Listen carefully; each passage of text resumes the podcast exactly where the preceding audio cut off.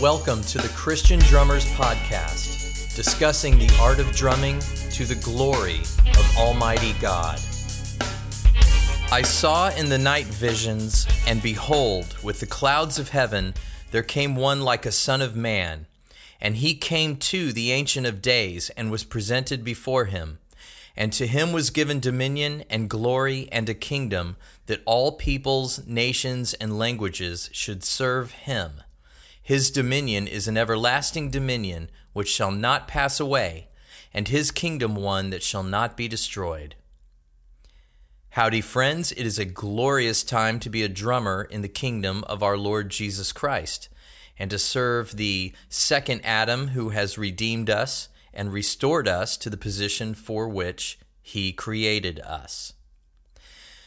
And we're going to continue talking about that in our Bible study segment as we discuss Dominion and Drumming Part 2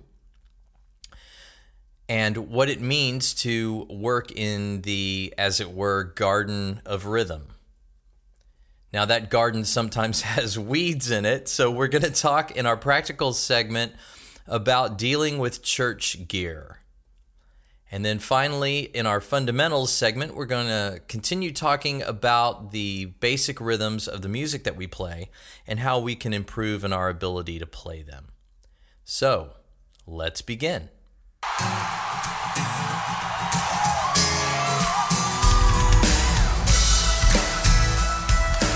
Okay, to continue with our Drumming and Dominion series, I'm going to do what I did last time and simply read my second column in that series that I wrote for HM Magazine, and then we'll flesh it out a bit with some more thoughts.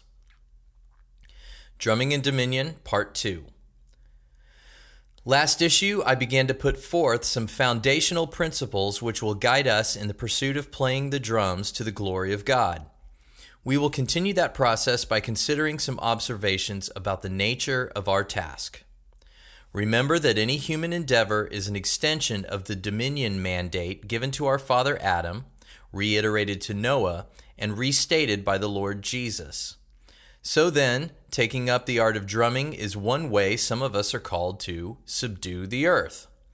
It is therefore our responsibility to diligently work at perfecting our craft and to play well.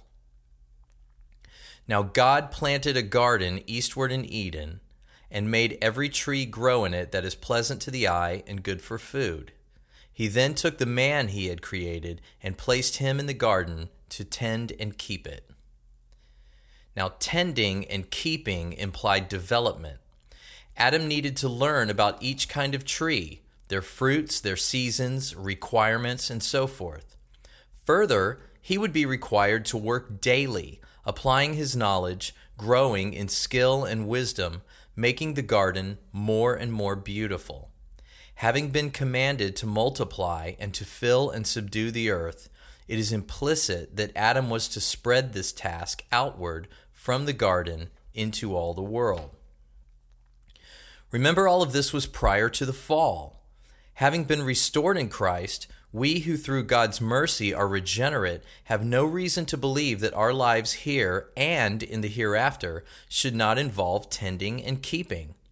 We need to study this garden of rhythm in which we have been placed, learn the lay of the land and the kinds and seasons of the trees, and work diligently to keep everything in order, ever striving to improve our skills and please God by making the garden more beautiful. How are your skills? What is the extent of your knowledge? Are there corners of the garden you have neglected? Parts you've never seen? How often are you out there getting your hands dirty? Meditate on these things and get ready to work next time. So that was the column. Let's kind of um, explore some of those ideas a little bit. So, God planted the garden. We tend to overlook that, but that's what the text tells us. God planted the garden, then he put Adam in it. He introduced Adam to the idea of ordering and beautifying the world. So, as Adam began that task, he didn't start with some kind of, you know, magical knowledge of how to do everything and, and do it perfectly. He would continually learn and he would improve and he would apply his own creativity to the task. Remember, God made us sub-creators. We don't we don't make things out of nothing. Obviously, we have no power for that.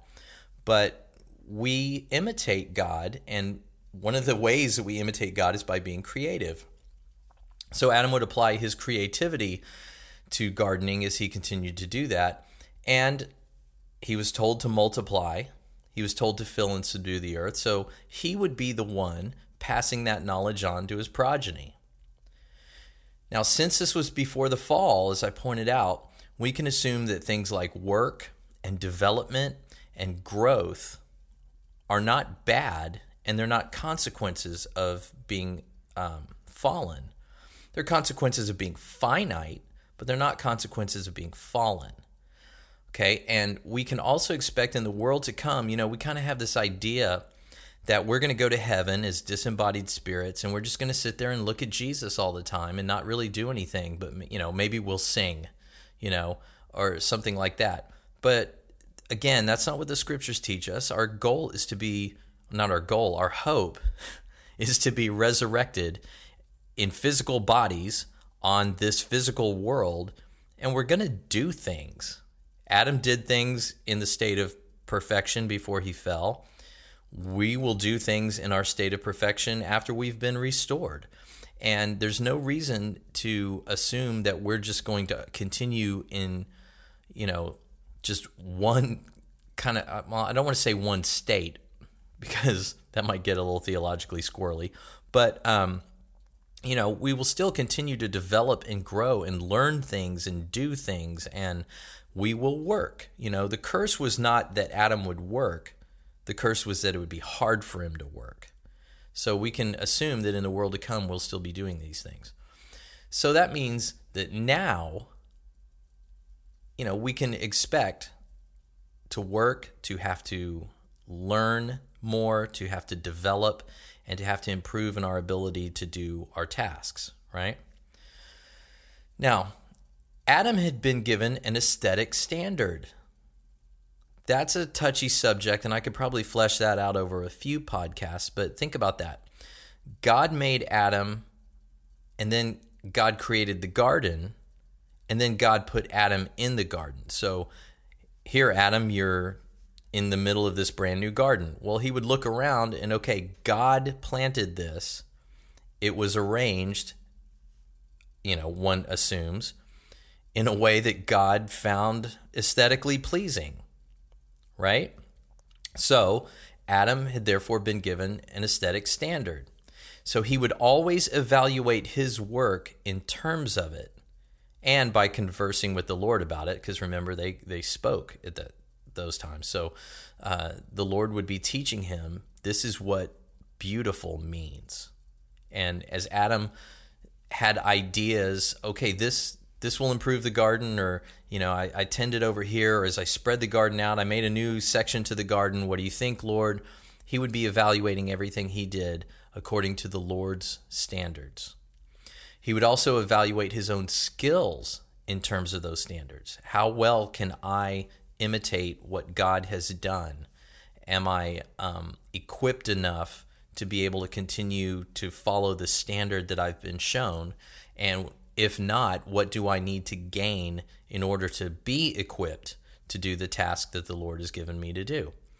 And um, th- there's actually kind of a beautiful way of thinking of what it would have meant and what it will mean to have diversity and division of labor as he had more and more children and taught them gardening, as it were, and they spread out into the earth, and everybody brought their own creativity and skills and filled in maybe those gaps that Adam didn't have. So uh, again, he would be evaluating his his uh, aesthetics, and he would be evaluating his skills and his abilities in terms of what God had shown him.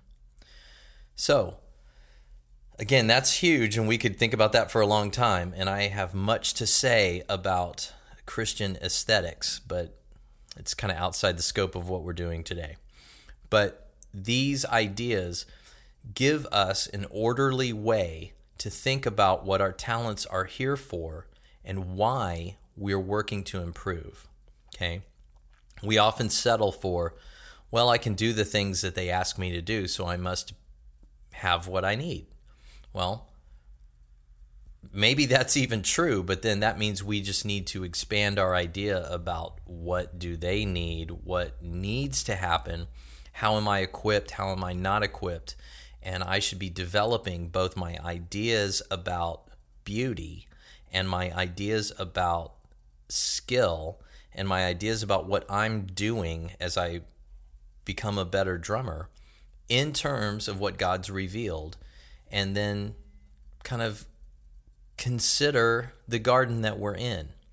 Um, whether that's the style of music that you're playing, um, whether that's the the role that the leadership of your worship band is asking you to perform, um, whether that's the environment in which you do it, which we're going to talk about in a couple of minutes, um, or whether it's your own creativity, your own likes, your own um, original compositions, or things like that, you need to be examining that as if it's a garden. And is there some part of the garden that I haven't seen or have neglected? Is there some corner where there's a new species of plant I haven't yet discovered? And okay, here it is. And now I have to observe it and I have to learn new things about it.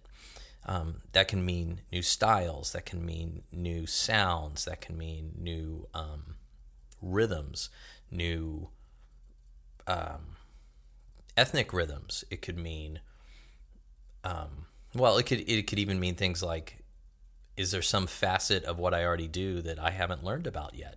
You know, um, we could get into this all day, but anyway, these are the things that I would like you to be thinking about. In what way can you improve your little corner of the garden and um, gain the skills that you need to be uh, better equipped to tend and to keep and to defend it?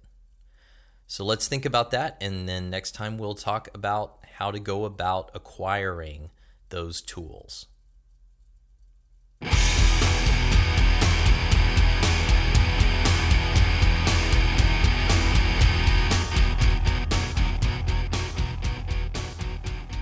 Okay, let's talk about church gear.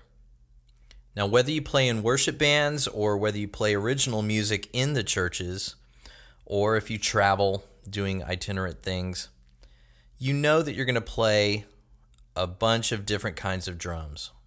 Every church usually has some kind of house drum set. It could be anything from a kit that they've purchased for the band or the orchestra it could be something for the youth group, or it could be some faithful member's personal kit who plays there every week, right?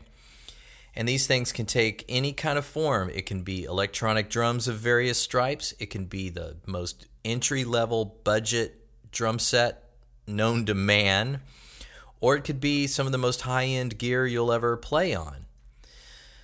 And you have to be ready for all of it. And you have to be ready for all the problems that come along with those different types of sets, but also things that can happen to any drum set. Um, it's sad, but in my experience, one of the first problems we're going to run into is that of poor maintenance.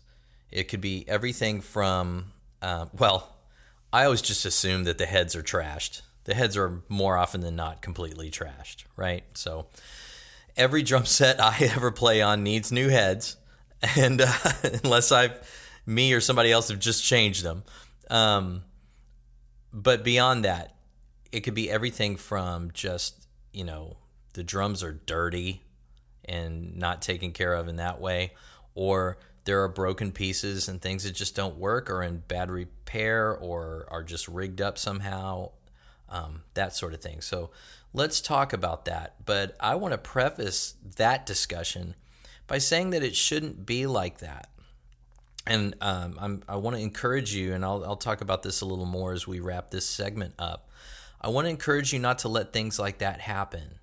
Okay, um, one of the best examples we can have about musical instruments in the scriptures is that David had fine instruments made for the worship of his day. Um, you may not have noticed this in your in your reading, but David was a liturgical innovator in that he introduced music into the worship of the tabernacle. We don't have any record of there being singing before that, but he introduced music. But not only did he introduce music, he had fine instruments made, and those instruments were kept all the way through until at least the time of Nehemiah. We don't know if they persevered after that, but uh, think about that.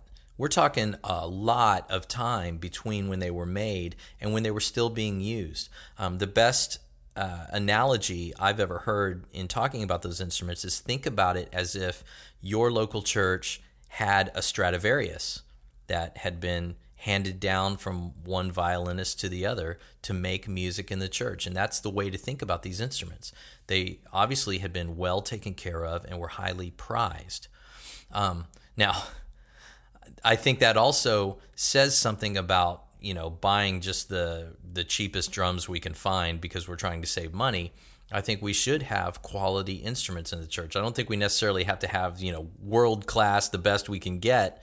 Um, that may not be good stewardship of our funds, but we should have professional quality, well made, good sounding instruments. But more importantly than that, those who play them ought to take care of them, right? Okay, but let's talk about some of the challenges about when that doesn't happen. The biggest problem you're ever going to face, obviously, is mechanical failure. Um, stripped hardware. Stripped hardware is the bane of my existence. I play on so many different kits. Even in one week, I'll play on at least three different drum sets at a church, usually four. And um, each one has okay this stand doesn't work. You know this stand is kind of rigged up with memory locks and and you can't really move it much or anything because it's the threads have been stripped on you know dang near everything that can be screwed down because everybody gets it in their head that they have to crank down on hardware to make it stay in one place. And guys drum hardware is not made to have to have that done to it. It's made to grip you know the cymbal stand's made to grip the tube and it just needs to be snugged up a little bit. You don't have to crank down on it. I've actually had to carry pliers so that i can unscrew wing nuts that some guy is just you know cranked into oblivion.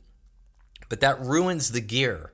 It ruins the gear and and uh, you know frankly if you're playing so hard that that it has to be like that then you're hitting too hard and you need to learn how to play you know but beyond that, um, we're going to run into all this. And how do you deal with that? How do you deal with like a snare stand that doesn't raise? And how do you deal with a pedal that, you know, um, isn't really responding the way you need it to? How do you deal with the fact that the hi hat clutch isn't really a hi hat clutch anymore because they've lost all the washers and parts to it? How do you deal with cymbals and toms that you can't really place where you want? And um, you know, kind of as a corollary to that, is it in a bubble such that you can't really move things around too much? Well, the main thing that I make sure I can do is do I have kick, snare, and hi hat in a functional place that works for the way that I play? You know, and, and seat height. Seat height figures into that too because oh boy, have I run into some bad drum thrones. But if I can have what I need simply to keep time and do that comfortably and well and, and have it not affect my ability to do that, man, that's a win. And I start with that. Then it becomes about comfort. For example, um, I share the main set at Houston's First Baptist Church with my good friend Isaiah Skill. And um, I I like things flatter than he does, and I like things higher than he does. And we just have a little detente where we simply can adjust to what we do. And I'll do that for comfort as long as as long as I have the ability and the time to do it. I'll flatten the toms. I'll you know raise the floor tom up. I'll put things where I want them to be, and he'll put them where he wants them to be. But if you find yourself in a situation where that's not possible, then like I said, I want that kick, snare, and hat and seat height where I can function and I'll deal with everything else. And I often do. So that's our first way to deal with that. And um, let me dovetail off of that and talk about setup courtesy. The other kind of detente that uh, we've arrived at at Houston's First, and I think that I've also achieved at the Ark Church and some of the other places that I've played, is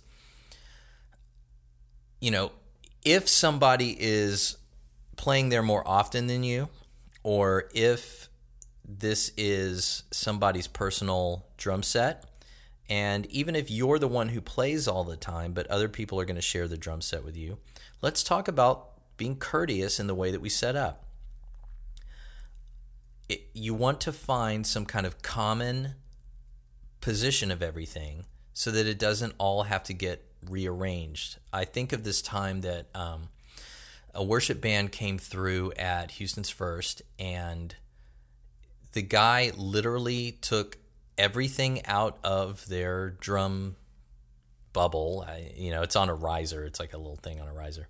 So a guy took everything out, made them go find some other gear for him to select from, set it up in a completely opposite way from the way the rest of us were playing those drums, and then got up and left, you know, at the end of the gig.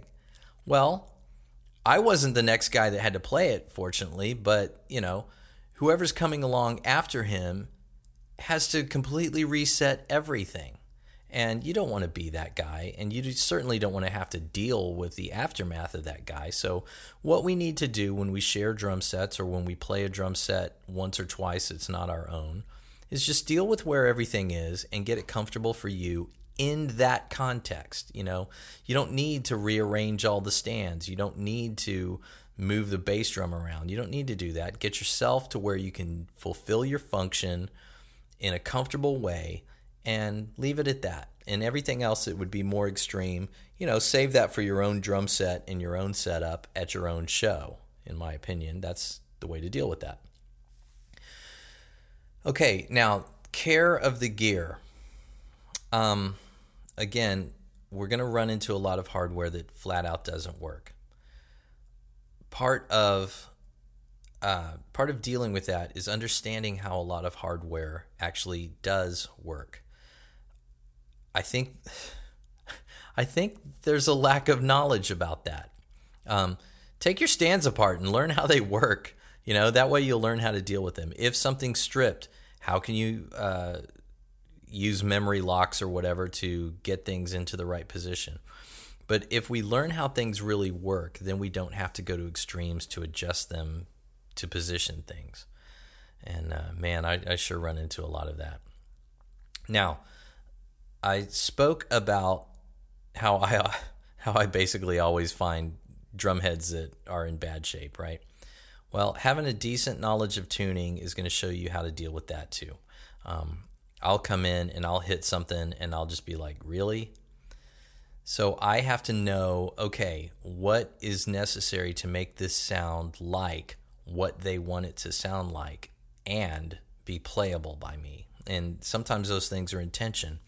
Um, everybody these days wants the snare drum that sounds like a pillow, but sometimes a snare drum that's tuned like a pillow is kind of difficult to play marchy kind of snare drum things on, right? So you have to hit a balance of that, and you have to know how to achieve a sound like that from your snare drum and still make it playable and comfortable for you and likewise for the toms and um, for the bass drum. Now, tuning is a gigantic subject, of course, and one of the, you know, sad realities is you get good at it by doing it a lot.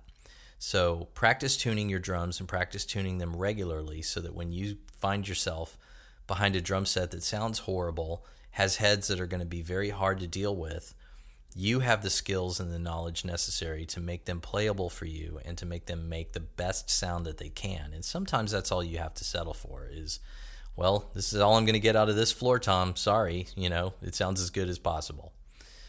Um, I would also point out that um, in, in a non complaining way, if there are problems, raise that with whoever's in charge. They have a budget they need to take care of their gear, but maybe they don't even know. Um, again, a lot of the drum sets that I play are tucked away in some aquarium, you know, so nobody ever really knows what's wrong with them because out of sight, out of mind. So if if a head's cracked, if uh, a cymbal's cracked, if a stand is stripped out, point that out to the person in charge who can um, do something about that and offer to help.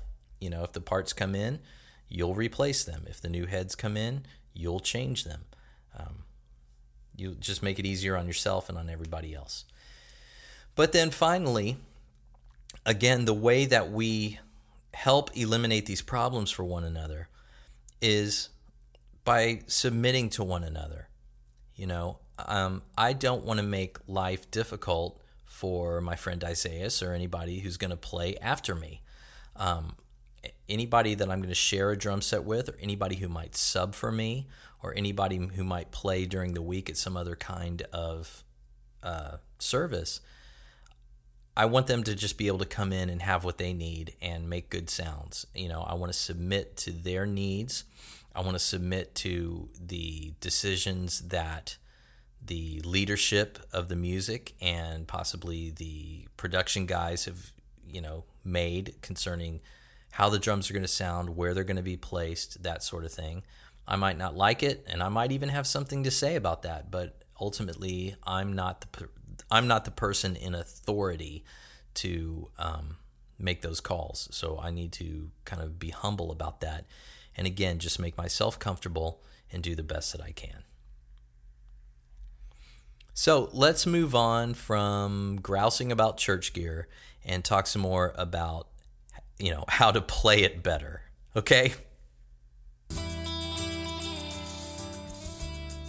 Okay, moving on to our fundamentals segment.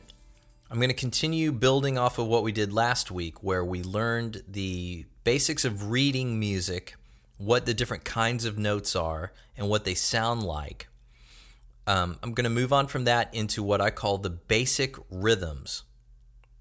Now, these are the fundamental subdivisions of every popular style of music that you're ever going to play. Chances are most of you will never play anything not made from these basic rhythms.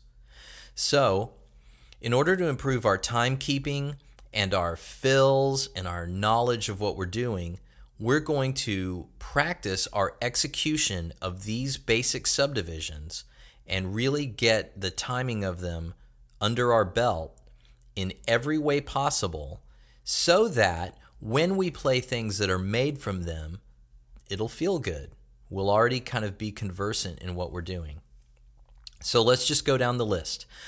I'm putting the handout for this on my website, johnnydrums.com, with this episode of the podcast. So download that worksheet and um, listen along.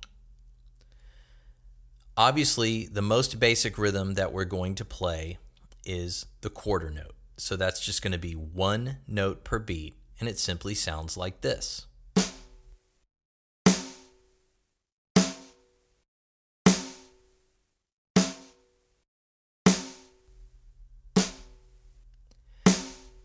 Now, the next subdivision is going to be playing eighth notes, and as we heard last week, we're simply dividing that quarter note into two. So we have uh, everything on the numbered beats, and then we have what we say and one and two, and. That sounds like this.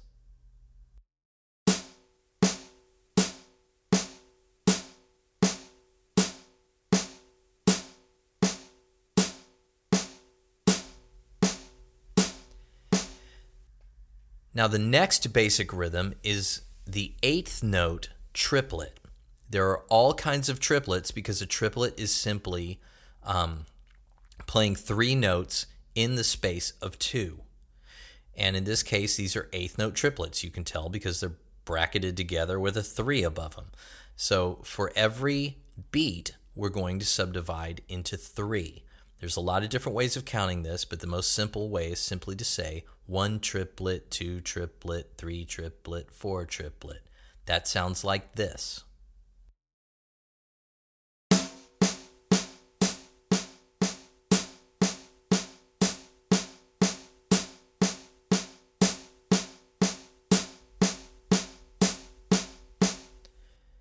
The next subdivision is dividing into four, and that doubles up every eighth note. So for every eighth note, we'll have two beats, or two notes, excuse me. And for every quarter note, we'll have four. Um, the most typical way that you will count 16th notes is like this one E and a, two E and a, and so forth. They sound like this.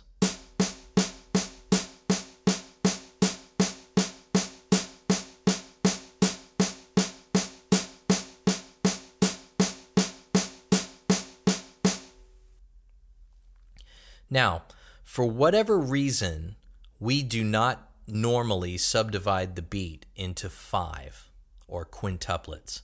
I like them. I like the way that feels, and nothing feels like that. But we don't. So, the next subdivision we're going to look at, the next basic rhythm, is to divide the beat into six. These are called sextuplets. Um, you can also think of it as two 16th note triplets. And that means that you could count it two different ways. You could think of it as a triplet built on every eighth note. So you would have one triplet and triplet, two triplet and triplet, three triplet and triplet. That's one way of looking at it.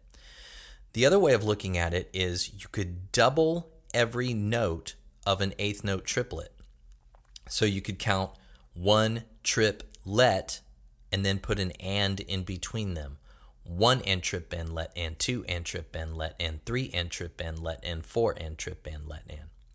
So we have six notes on every beat, and that sounds like this.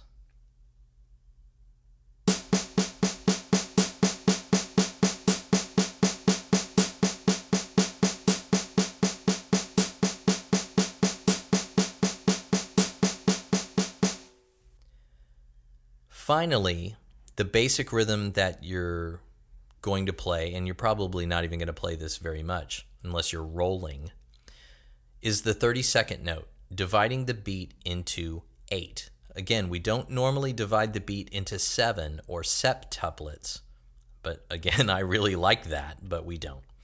So, dividing the beat into eight is simply doubling up 16th notes. This usually happens at a fast enough rate that there really isn't a way to count it. Some have tried, but it's not practical. And this introduces the idea of keeping track of half. You will never get so fast that you can't keep track of half of something. So, we're going to count 16th notes, one, E, and A, but for every one of those, we're going to put a note in between it. And so it's is going to happen so fast you couldn't say like one and e and and and you know you can't do that so we're going to think one e and uh, two e and uh, but you're really going to play that sounds like this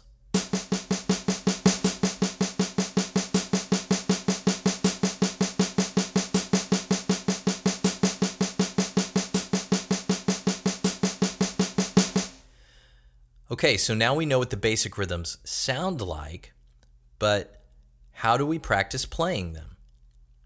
Well, what I have my students do is take the idea of getting getting uh, comfortable executing each one of these rhythms to a metronome slowly and accurately with good technique in every conceivable way they could be played between your four limbs. And so you'll see at the bottom of the worksheet that I have listed six limb pairs.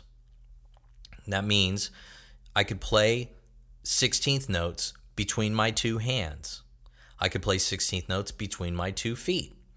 But I could also play them on my right side, going from right hand to right foot, on my left side, going from left hand to left foot. I could crisscross, going from right hand to left foot, and I could crisscross going from left hand to right foot. I want to practice every single one of those so that I gain equal control with all my limbs and equal accuracy with all my limb pairs because we're all different and one pair you might execute better than another and so on. And really, those six pairs are actually 12 because you could go in either direction. So, what you want to practice is each one of those rhythms with each one of those limb pairs for a lot of repetition with each one at a low metronome setting, say between 40 and 60 beats a minute, until you can execute them accurately, consistently in every single direction through your limb pairs. This will give you a very good sense of timing, a very good sense of balance, and it will address those issues of having a weak hand or a weak foot. Um, you want to count out loud as you practice these, and you want to watch the the limbs that are working with each one of those limb pairs, and take them about a week at a time. And I and I would suggest that you start with quarter notes, even though that's very simple, just to get a handle on, um, you know, practicing in all these different directions and get used to the repetition and the watching and the counting out loud and all that sort of thing. So do that, and next time we will talk about then how we start to break up those basic rhythms. Okay, now let's wrap up. In closing, I would like to talk about a couple of different things. Again, I would really love to hear from y'all. You can email me, johnny at johnnydrums.com, with questions, comments, concerns, and let me know um, what you think. I want to continually improve this, but I also want to address the things that are of interest to you. So I need to know what those are, right?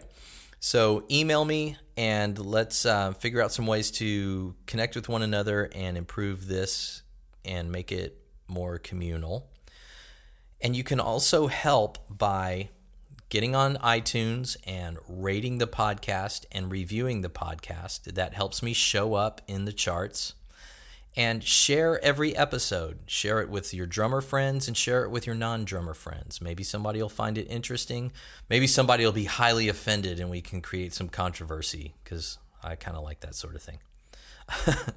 All right, now, um, also, if uh, if you find that the fundamentals section is helping you or you have some questions about that, I am available for lessons. I teach over Skype almost as often as I teach in person. And I've been a drum teacher for a long time and I love it. And if I can help any of y'all, I would consider it an honor. So um, reach out through the website, again, johnnydrums.com, and um, contact me about that. I want to give a shout out to my friends, the Sammy and Mike Worship Lab. No, um, my friends Sam Jones and Michael Brady have a wonderful podcast called The Worship Lab, and you and all your Christian musician friends ought to be listening to it because they are really deep thinkers about what they do. They ask wonderful questions about what they do, and um, when they have guests, which they do often, they really ask intelligent questions that lead to some really great discussion. So you should check that out. I like giving them a hard time. Okay, so that was a long one. I'm looking forward to the next one, and I promise it won't take so long. I'm, you know, kind of doing this around all my gigs, and it's been kind of crazy the past couple weeks. But um, I think we're going to be on a schedule from here on out. So please subscribe and share. All right, my friends, let's close in prayer. Almighty God, who gave our father Adam the task of beautifying your creation, Grant us, redeemed by the second Adam, our Lord Jesus Christ, to fulfill that task by the power of the Spirit, that your glory would be magnified on the earth, through the same Jesus Christ our Lord. Amen.